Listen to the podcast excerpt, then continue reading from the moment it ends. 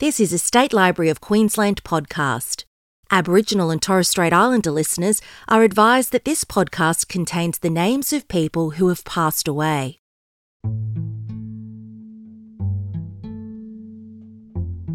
An uncle had throat cancer, and so his voice was a whisper. And so you actually had to get very close to him to hear. But he had a clarity of vision that that that kind of like despite the whispering words, he was very deliberative, very precise in what he was saying. Kevin Smith, the young Torres Strait Islander lawyer you met in episode 4, didn't actually meet Eddie until way later in the case. In fact, Kevin's encounter would be in the final days of Eddie's life. It was January 1992. My sense was this is a man with a formidable intellect. That's really what, what came through to me of, of such iron will. Really, I mean, a resilience that even though he was he was afflicted with this disease that was going to be, um, and he, he passed away about three days later.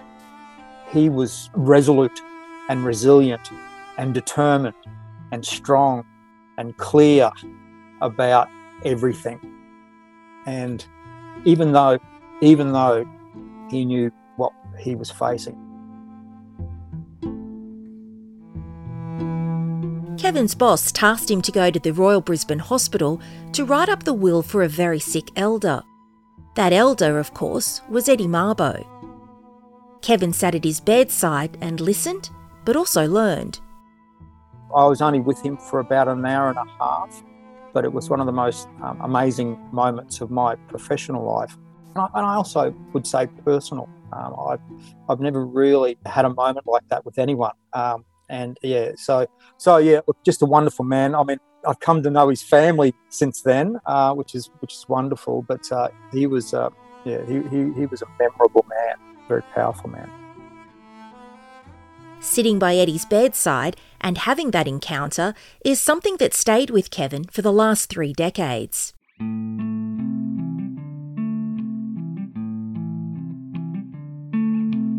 As you've heard throughout this series, the aftermath of five Meriam people taking on the state of Queensland has had a far reaching effect. The Mabo name even became known overseas.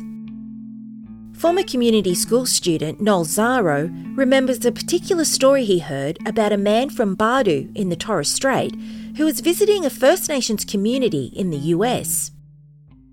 And when he went there, the chief himself heard about, about him being there. The chief of that um, Native American community, the chief himself came and shook his hand, came personally to meet that fella from, from Badu Island.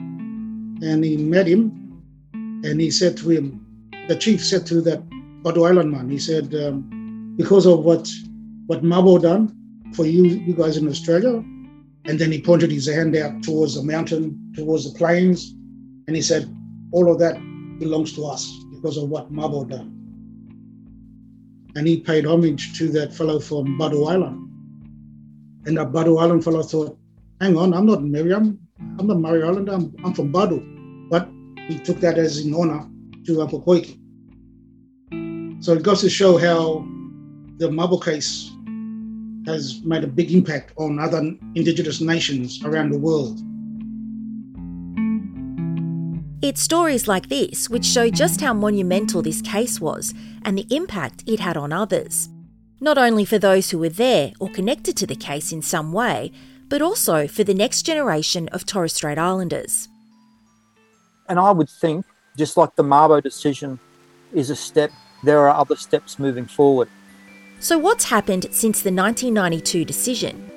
How is Eddie Mabo being remembered?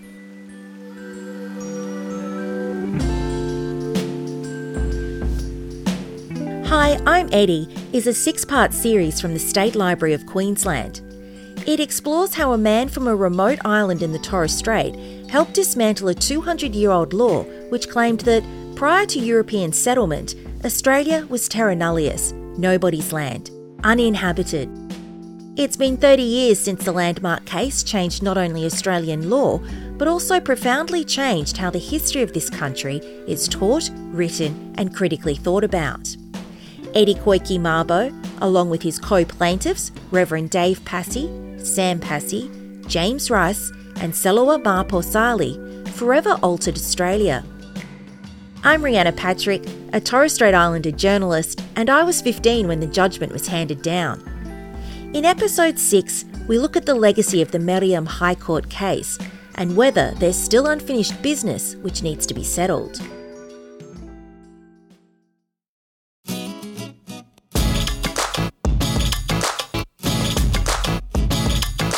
When you're in the middle of a significant moment, it can sometimes be hard to see past what it all means or what it might become. But Eddie had a vision for his people, for the Torres Strait, that he could see way beyond the success of the case. He knew what he wanted the future to be and what it could look like for his community. You'll recall from the previous episodes that Greg McIntyre was a part of Eddie's legal team. He believes, had this case been at any other time, it might not have succeeded the way it did. It was a, a confluence of the right people at the right time in the right circumstances the High Court judges themselves, we had Justice Gerard Brennan, he was a barrister for the Northern Land Council, so he had an understanding of the connection of Aboriginal people to land from that work.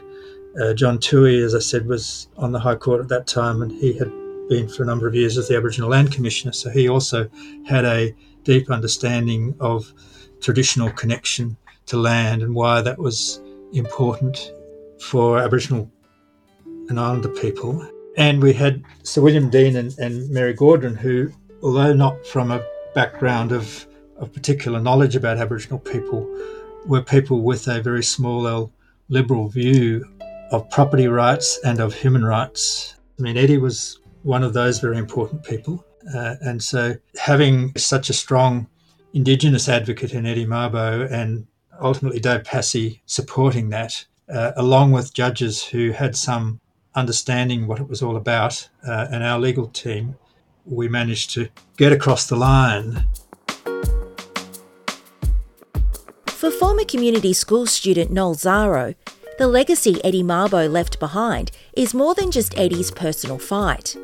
He says people should remember Eddie's family too, and how long the battle took. It took 10 years for Uncle Koiki and the plaintiffs to win that case. And what well, what actually his family went through because it was the Mabo name that was getting chucked up there in the, in, in front, you know, and so everyone was everyone was like um, a lot of lot of hassles was being made against the Mabo family, you know, through Uncle Koiki, and some of them made to Uncle Koiki, a lot of insults and and aggression sort of thing. The legacy is um, to know who Uncle Koiki is, what he fought for, where he comes from, and what he has proved to the world.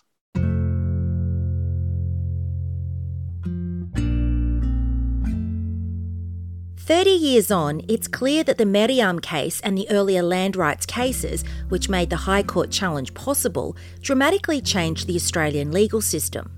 It recognised the land rights of the Meriam people of Mer in the eastern part of the Torres Strait, as well as the laws and customs which governed traditional land ownership on the island and it added the concept of native title into Australian law, which saw the creation of native title laws, along with an independent body, the National Native Title Tribunal, which was set up to oversee the expected influx of new cases. Crucially, the case overturned the legal fiction of terra nullius, land belonging to no one. Gail Mabo, Eddie's daughter. The legacy that my dad's left is that he undid a 200 year old law that is the most significant change to Australian history. And he did that to show that Indigenous people still and do have a connection to their lands. And so for me, that's his legacy. As Kevin Smith puts it, I mean, this this is the most important legal decision of this country. I, I genuinely believe that. It's an impressive legacy to have. Eddie's daughter Gail hopes she can pass on what she learnt from her dad during this time to her own children. For what my dad's taught me and given me passion about, I've hoped I've passed it on to my own children because his system worked. And, you know, he was a male doing that, whereas I'm a female trying to work in the, work in a male orientated world in, within my own culture. And I'm finding it hard. So hopefully, my son will step in, hear me talk about the passions of my father, and instill passion with him within him to help his family, as do all my other children with their families. Another child of one of the plaintiffs is Charles Passi, the son of co plaintiff Dave Passi. Dave passed not long after the 25th anniversary of the case, and Charles believes there's still work to be done. Now, he passed away, um, not seeing, if I can put it that way, the fruits of what the, the, the decision, you know? Because he said to, to some of the family members, he said this um, what we've been fighting for with the Mabo case is we fought for recognition. You play now the next generation, you play fight for ownership.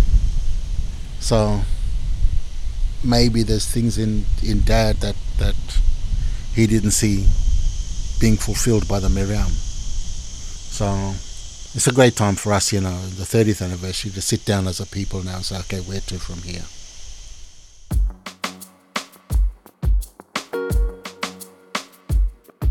So, what could the next 30 years look like? Here's Greg McIntyre again. Well, I'd, I'd like us to have have treaties at both national and state and territory levels, um, which do provide a, a basis for reconciliation. I think there needs to be a voice uh, at national and state and territory levels where Aboriginal and Torres Strait Islander peoples are heard and are engaged with government in improving the social and economic circumstances of, of First Nations peoples uh, on an equal footing with the rest of society. Kevin Smith agrees. He believes one of the next steps could be to leverage the legacy of the Meriam case and the rights it won to begin a serious, substantive conversation around treaty. So, how might how might you have treaties with First Nations people that have been recognised through the native title process? It just makes sense that you would then have treaties with those very First Nations that have got native title rights. So I think actually using the native title process, it actually as a springboard to another conversation about treaty. And that's really where I think, and, and you know, because we've actually learnt how to negotiate through this process, I actually think that native title is important in closing the gap because we have a gap around social economic uh, factors caused by dispossession or legal invisibility. If you actually use the native title process, because native title is recognition, you start to, to, to get to areas what we need to talk about to, to close the gap. Kevin is optimistic in how native title could be used to achieve more. So I think native title has a link there. I think it's got a really important link to if we ever get to voices to parliament, I think native title is going to be a really practical stepping stone as to how you might build regional voices and local voices uh, into a constitution. So, looking forward, I think that native title, despite its shortcomings, I think it's a, a powerful enabling process for other aspirations. And that aspiration, if we can just be, be, be really frank about it, is the right to self determine, the right to self determination. And I suppose this is why international instruments are so important because we've got the United Nations Declaration on Rights of Indigenous Peoples. And that declaration is a blueprint as to how self determination can work. So you could use native title that actually came to be because of developments internationally. You're then using native title as a process to then uh, see how it applies with the Declaration on Rights of Indigenous People to pursue that very thing that I think Uncle Koiki wanted the right to self determine. Kevin is encouraged that the practice of compensation is now entering the native title arena.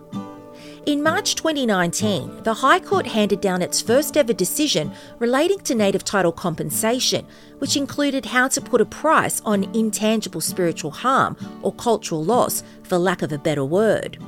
The Timber Creek case in the Northern Territory awarded just over $2.5 million, which included $1.3 million for cultural loss. But the most important thing about this case was that the court said we're just not going to leave this to economic loss.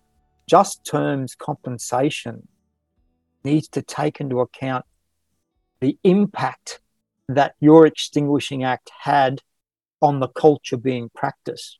And they use the term cultural loss, but the term uh, is a little bit awkward because you haven't lost your culture, but that's the term they use. So that's the term that we've got at the moment. It's probably more to do with cultural impact. So the impact, it's not the loss of your culture, it's the impact of the Extinguishing Act on your culture.